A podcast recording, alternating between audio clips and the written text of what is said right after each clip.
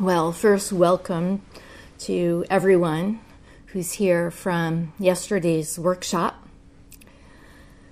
This is January 21st, 2024, and this morning I'm going to talk about working with pain, working with physical pain, not getting rid of it, not rejecting it, but working with it. For human beings, the experience of pain is inevitable. It's part of our body's warning system, and it's designed to protect us from harm. So when you accidentally touch a hot burner on the stove, your nervous system sends a signal to your brain, which then evaluates the danger. This happens all very quickly. And the experience of that burning sensation on your finger is basically your brain delivering a message saying, hey, get your hand off the stove.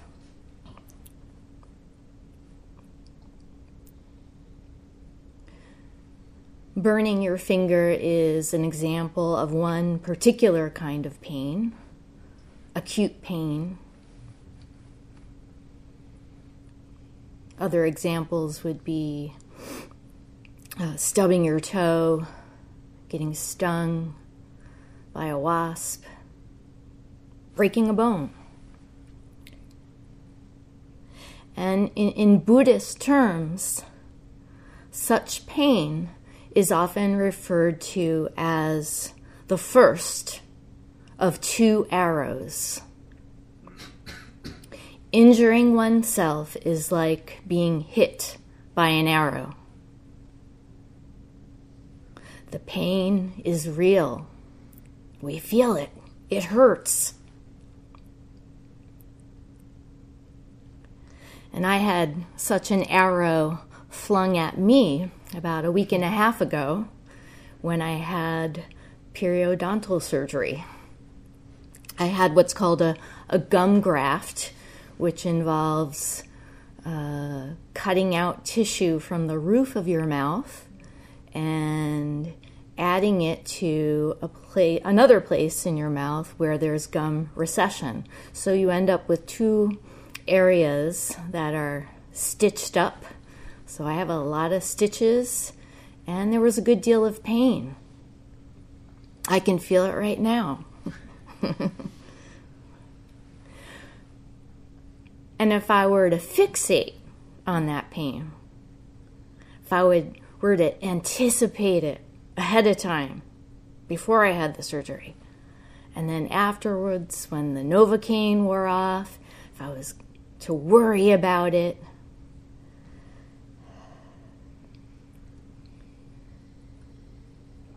of course, I'd make the pain a lot worse.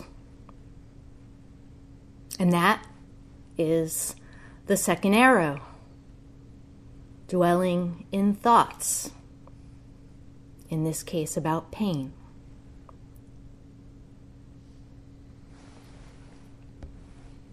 So the second arrow is a kind of response to the first arrow it's our thoughts and feelings about it. And if we respond to pain by getting frustrated, wallowing in self pity, saying, Why me? Or in the case of maybe an accident or a mishap, beating yourself up. Oh, what's wrong with me? How could I have done that? I'm such a klutz. Ah.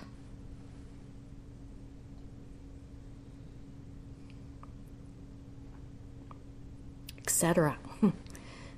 When we allow that second arrow to hit, the pain we're experiencing can become agonizing.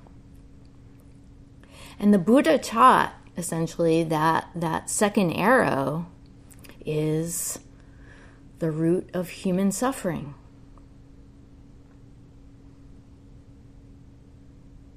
And the only way it can really lodge into us is if we cling to our thoughts.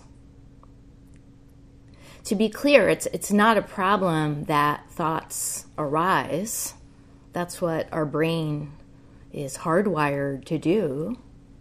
We need thoughts in order to survive. And it's only natural that when we're in pain, that there are thoughts that pop up about it. But what, what we have is a choice as to whether or not we're going to latch onto those thoughts. On what do we choose to place our attention?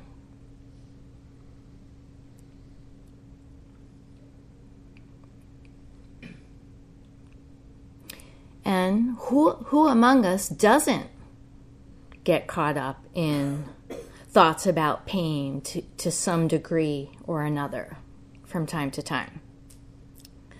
It's part of our conditioning to chase after that which we like, that which makes us feel good, and to avoid or distract ourselves from anything that makes us feel uncomfortable. And from a very young age, we learn, we're taught pain is bad. Pleasure, or at least not feeling pain, is good.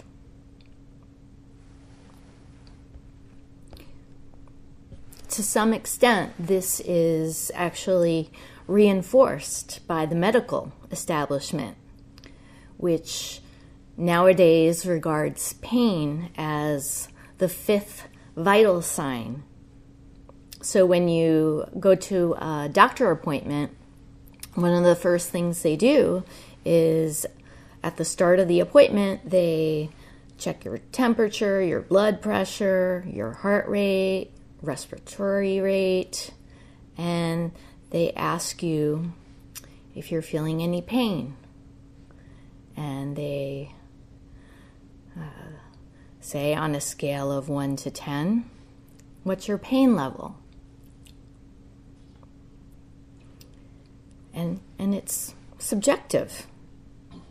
How, how you're identifying with or relating to the pain influences to what extent you see it as a 1 or a 10 or somewhere in between.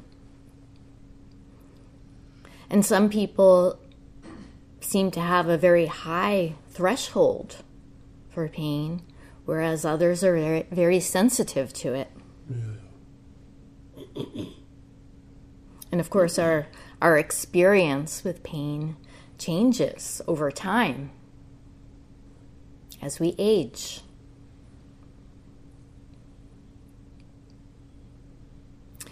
There are uh, studies that argue that the adoption of this self assessment of pain scale, 1 to 10, which happened in the 1990s, is one of the factors that contributed to the increase in opiate prescriptions and addiction.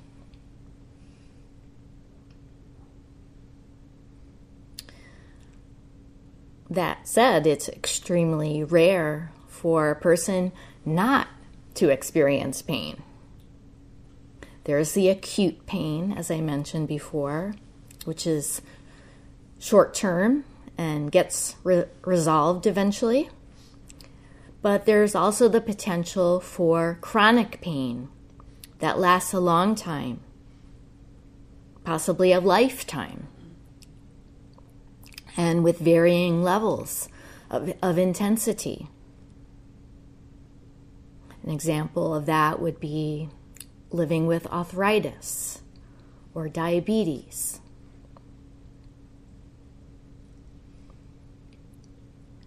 from a pain management perspective, chronic pain is more difficult and more complicated to address. And that's because the parts of the brain that send and receive danger signals can become more sensitive over time.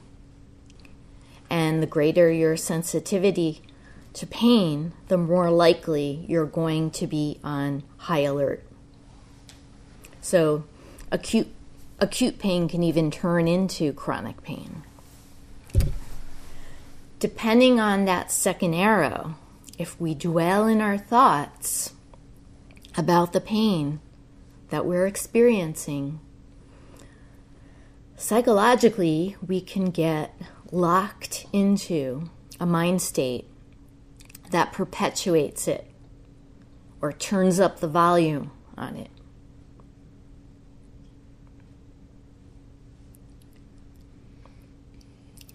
There's also this phenomenon of phantom pain. When someone has a limb amputated, they may continue to feel pain as if it's coming from the very limb that's no longer there.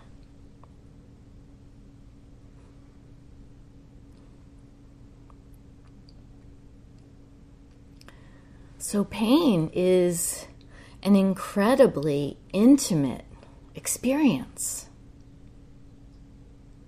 How could one person understand or judge what someone else is experiencing?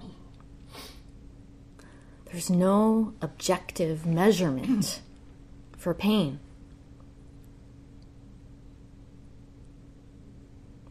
And then there's another factor that comes into play uh, in terms of how we perceive pain, and that's cultural beliefs. cultural beliefs. In some contexts, the ability to endure pain is seen as a sign of strength. This is the case in the context of war, for example.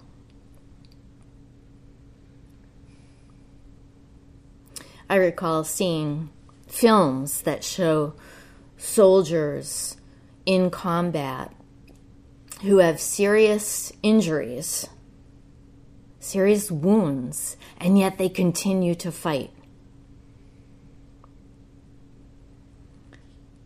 It's an act of great courage.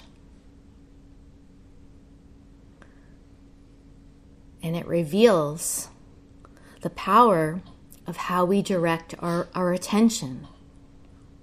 In that moment of battle, the soldier's attention is not on the pain. A similar thing happens in sports in really uh, rough sports like football. Some players reportedly don't even realize that they've been injured until the game ends. It's not until the game ends that they feel pain.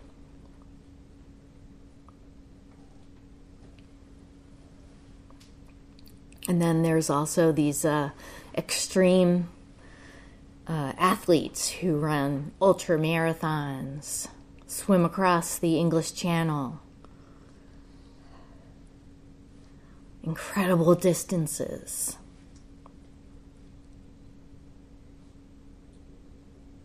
One can only imagine the pain. No pain, no gain.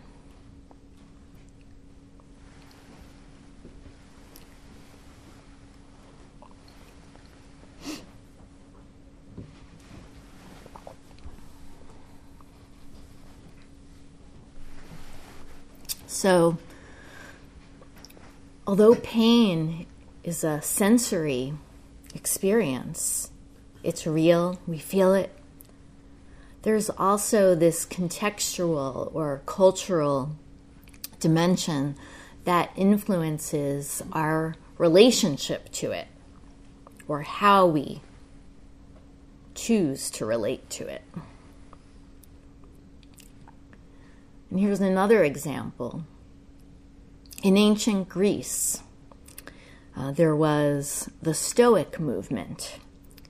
And Stoicism is a branch of philosophy that was practiced in the fourth century, or introduced then at least, um, that kind of echoes uh, echoes uh, ideas that are tied to Zen practice. The Stoics understood that one's experience of life is shaped by thoughts. And they even theorized that pleasure and pain are neutral. They're, ni- they're, not, they're neither bad nor good. There's just pain, just pleasure. No judgment. And in theorizing that, they sought to live their lives without making such judgments fully accepting what is. Although, unlike in Zen practice, for them it was more of a mental exercise. It was just an idea. In contrast to practice, Zen practice, which is a full body endeavor.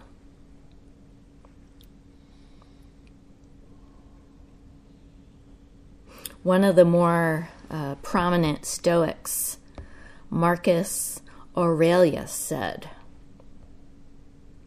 You have power over your mind, not outside events. Realize this, and you will find strength. So, again, we see pain associated with acquiring strength. Another association of it is as a gateway to spiritual insight. And an example of this would be the ancient tradition of uh, fire walking. The act of walking barefoot over a bed of hot coals. It's an ancient ritual and it actually continues to be practiced today in some cultures. Walking over the, the hot embers is seen as a way of purifying oneself. Also, a test of faith and a test of one's ability to transcend pain.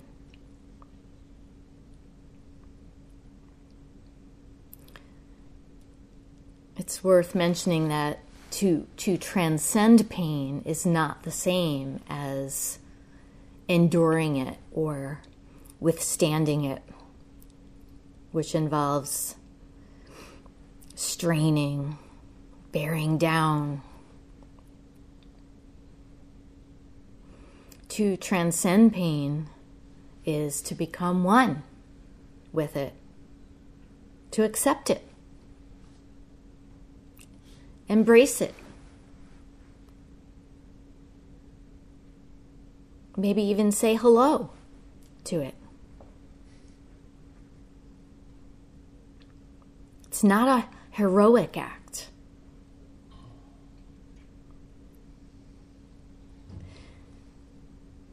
In Zen, you often hear the advice of surrendering to pain, giving into it letting go of our desire to be in control. It's good advice. When I first started in practice, I didn't take that advice to heart. I spent months dodging and resisting the pain I was feeling. I'd squirm on my cushion tense up in my shoulders and my neck, clench my jaw, My knees and hips felt like they were on fire. But when the round of sitting ended and I stood up, the pain was gone.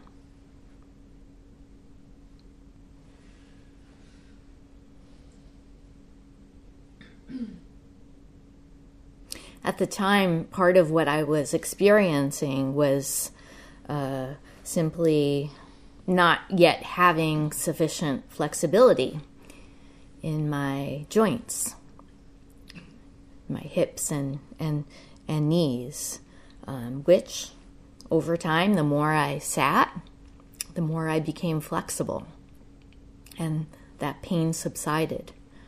Uh, yoga stretching also helped a lot with that.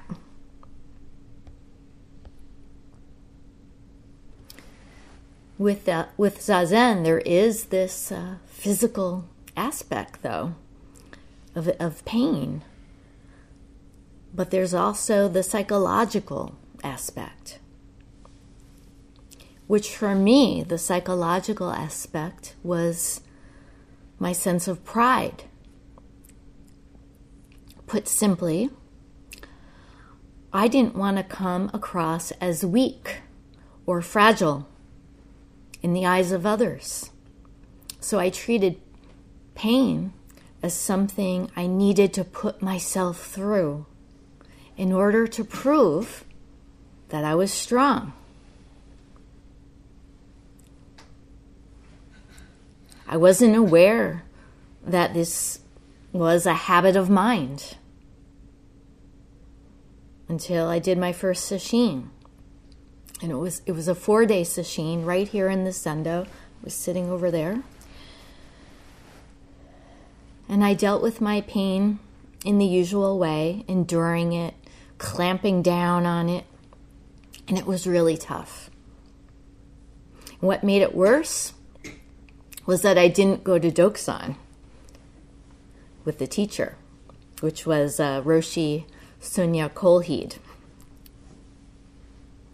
I didn't want to come as, across as weak to the teacher, so I didn't go to Dokusan. But after a couple days, there appeared a little note on my cushion that said, Please come to Dokusan. of course, when I did, it was so helpful. um, she gave me really great advice about relaxing into my seat. What stopped me from going to Dokusan was the pride and the, the clinging to strength, appearing strong, the clinging to ideas about what others are thinking about me. And it wasn't until my first seven day sesshin that I started to understand what it means to work with pain rather than to resist it, to fight it. During those seven days, it was just so amazing to see how my pain would come and go. How could one round of sitting be so painful and then the next, no pain. With all that sitting, I became more aware of my body and aware of the tension I was holding in my body. And I noticed that whenever I was in a trail of thoughts, especially about the pain, my body felt like a ball of knots.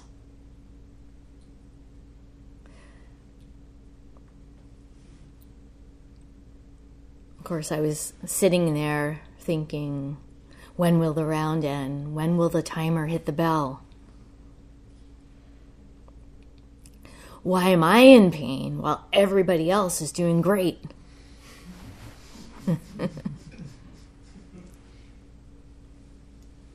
Why did I sign up for this? That's all the second arrow thoughts, labels, judgments.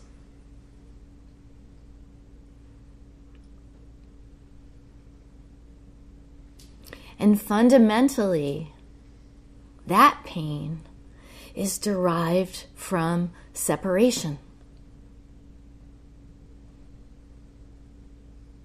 Self and other.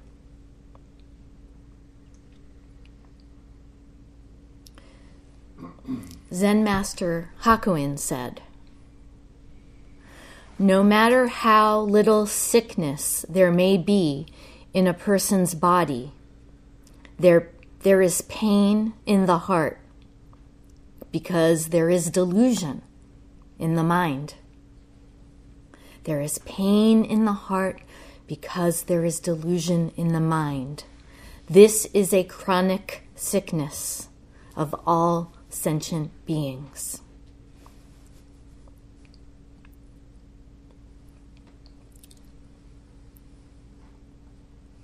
And the way to cure our shared chronic sickness involves the effort of zazen.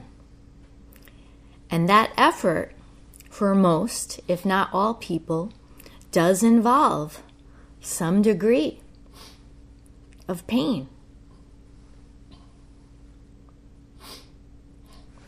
In the Mumonkan, that's a koan collection, there's a line that on the surface makes it sound like extreme pain is a necessary component of Zen practice. Here's the line If you want to support the gate and sustain the house, you must climb a mountain of swords with bare feet. Ouch. A mountain of swords with bare feet. Is that what I signed up for? It's not unusual for koans to have such vivid imagery, by the way and it's not to be taken literally.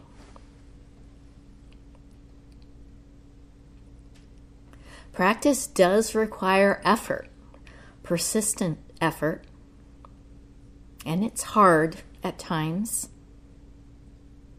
And it includes working with pain. To be in a body is to experience pain.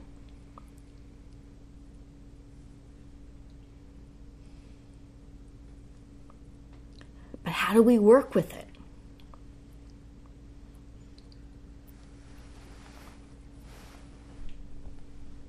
As I said, some some discomforts expected, uh, especially if we're sitting for a long time, as in uh, during sesshin or when we're new to practice, just getting acclimated. That's to be expected, of course. At the same time, Zazen is not an endurance contest to see how much pain you can handle. It doesn't involve self denial or mortification, which is a form of clinging to self.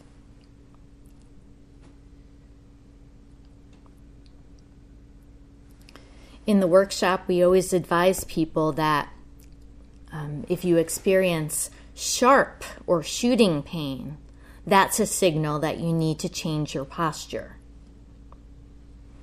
Often, you would, if that's going to happen, it's going to be when you're first getting into a sitting position.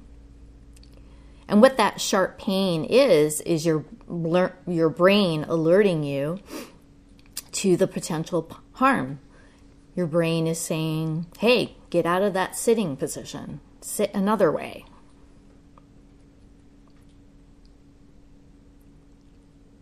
For most people, the pain that we encounter during sitting is sort of a mild, dull to moderate ache that comes and goes.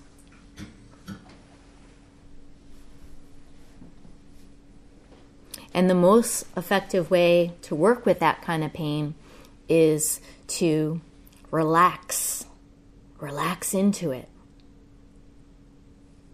When we relax our body, we're also relaxing our mind, and vice versa. Not two. As long as we're resisting pain, we're not relaxing. So that resistance has both a mental and physical aspect to it. It shows up physically by the tensing of the muscles in and around the painful area, but also in other places like your neck and back. And it also shows up psychologically if you feel anxious, frustrated,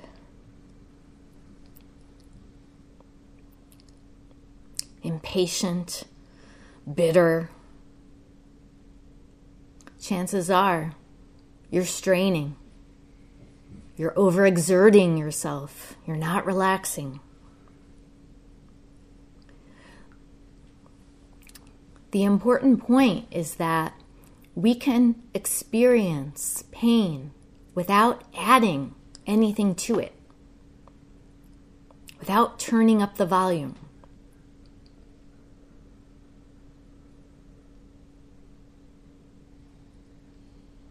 And the adding to it can happen in the most subtle of ways. As soon as we even label it, as soon as we use the word pain, we're already identifying with it as such. And we're separating ourselves from it. We're remo- removing ourselves from the direct experience.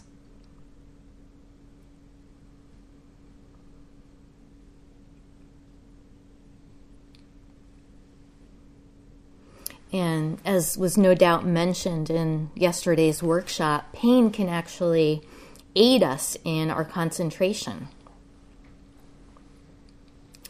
It provides energy that we can use. It helps us be more present to what is.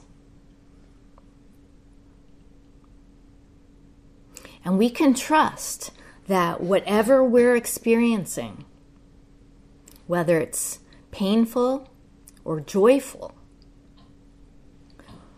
what we're experiencing is being alive. Simply being alive. Being a Buddha through and through. Nothing to reject, nothing to pursue.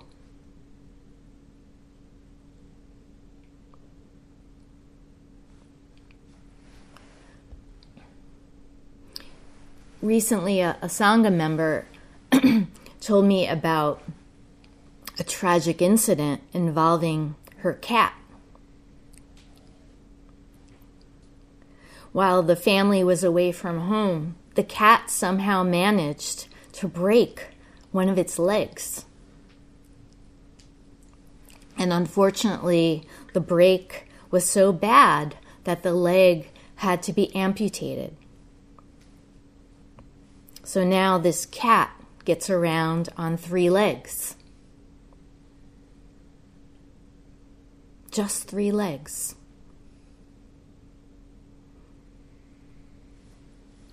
And that's it right there. Just three legs. The cat is too busy being a cat, chasing after balls, lapping up milk, snuggling on laps, to worry or complain about pain or having just three legs.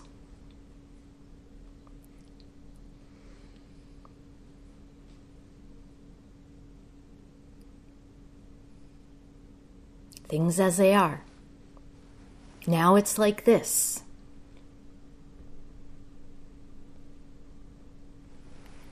I'm going to end with reading an excerpt from the book Sword of Wisdom by Master Sheng Yen. Master Sheng Yen lived from 1930 to 2009, and he was a widely respected Taiwanese Chan teacher and scholar who taught in the U.S. Um, and for those um, who are not familiar with the word Chan, it's the Chinese term for the word Zen. And this is from a chapter titled No Substitute for Hard Work. It includes a story about the nature of effort in practice. He says, Most people pay close attention to the benefits that can be derived from practice, yet they are unwilling to put in the effort needed to accumulate such benefits. The average person may envy a rich person and wish he had his wealth. But does he consider how that person obtained his money? If he did, he might discover that earning millions of dollars takes time and requires great effort and determination. And then he tells a story. There was once a poverty stricken woman who was sincere, kind, and generous. A deity was touched by her character and appeared before her. Whatever you desire, I will give it to you, the deity said. The poor lady answered, I would like gold. The deity pointed its finger at a rock, and lo and behold, the rock turned into pure gold. The deity asked, Is there anything else that you desire? The woman thought for a while and then said, What I would really like is your finger.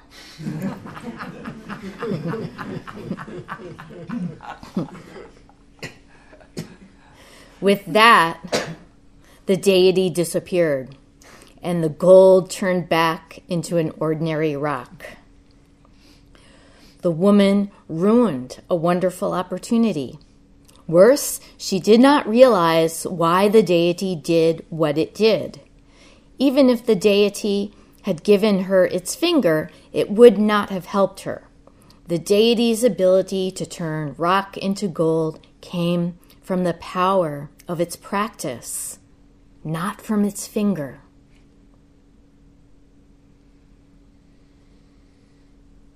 Just like the power of pain, of working with pain, comes from practice. And then skipping ahead, he says, Every one of us has a finger that can turn rock into gold. But we must practice to discover and cultivate our power. The problem is, most people don't want to practice that long or that hard. Even if you managed to obtain the finger from a deity's hand, all you would have is dead flesh. It would not do you any good.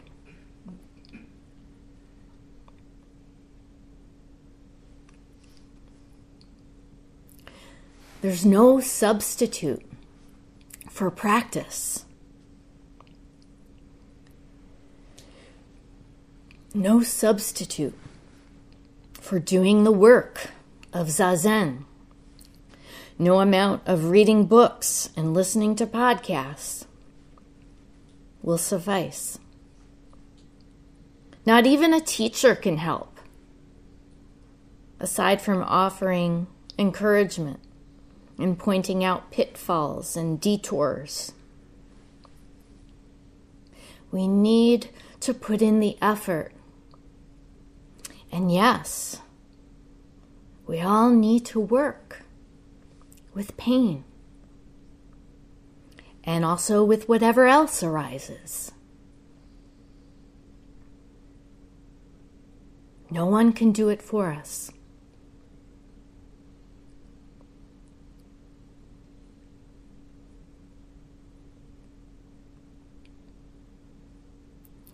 We'll stop here and recite the four vows.